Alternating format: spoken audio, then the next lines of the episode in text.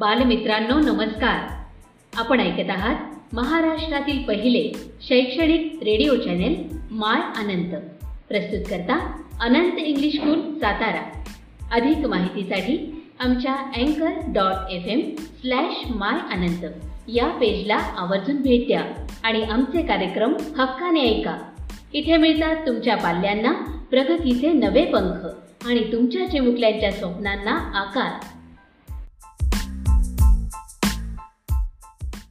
नमस्कार बालमित्रांनो मी अनुजा निलेश जाधव. आज आपल्याला एक गोष्ट सांगणार आहे.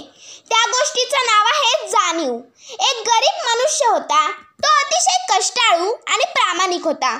दिवसभर कष्ट करून पोटाची खळगी भरत असे. गाठीला एकही पैसा शिल्लक राहत नसे. खूप दिवस श्रम करून त्याने एक रुपये जमवला.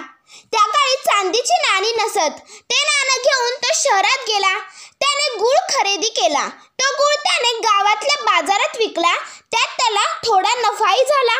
पुन्हा त्याने शहरात जाऊन गुळ विकत आणला. गावात भरणाऱ्या आठवड्याच्या बाजारात तो विकला.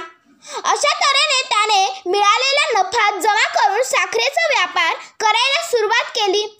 त्यातही त्याला मोठे यश मिळाले. हळूहळू त्याने साखरेचा कारखाना वाढला काढला. पैसा येऊ लागला की तो चैनीसाठी खर्च केला जातो.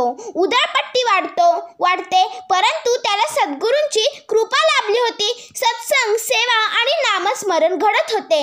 आपले अनुभव तो इतरांना सांगून त्यांनाही प्रगतीची पे प्रेरणा तो दे देत असे.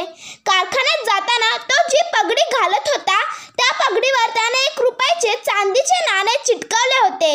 ते पाहून त्यांच्या कारखान्यात काम करणाऱ्या एका तरुणाने विचारले मालक तुमच्याकडे एवढी संपत्ती आहे तर तुम्ही पगडीवर हिरे मोती लावण्याऐवजी हे एक रुपयाचं नाणं का लावलं आहे?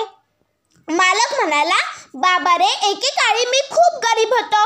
काबाड कष्ट करून एक रुपया जमवला. त्यावर आज मी एवढा कारभार उभा केला.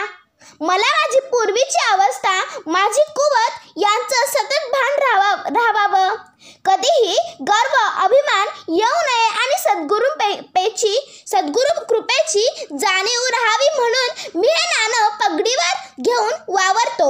मालकाचं बोलणं ऐकून तो तरुण कामगार भारावून गेला. त्याने मालकांच्या चरणावर डोकं ठेवून त्यांचा आशीर्वाद घेतला आणि आपलं जीवन घडवण्यासाठी त्यांचा आदर्श समोर ठेवला. मित्रांनो म्हणून उतू नये मातू नये कष्ट करण्याचा वसा टाकू नये हेच खरे. धन्यवाद.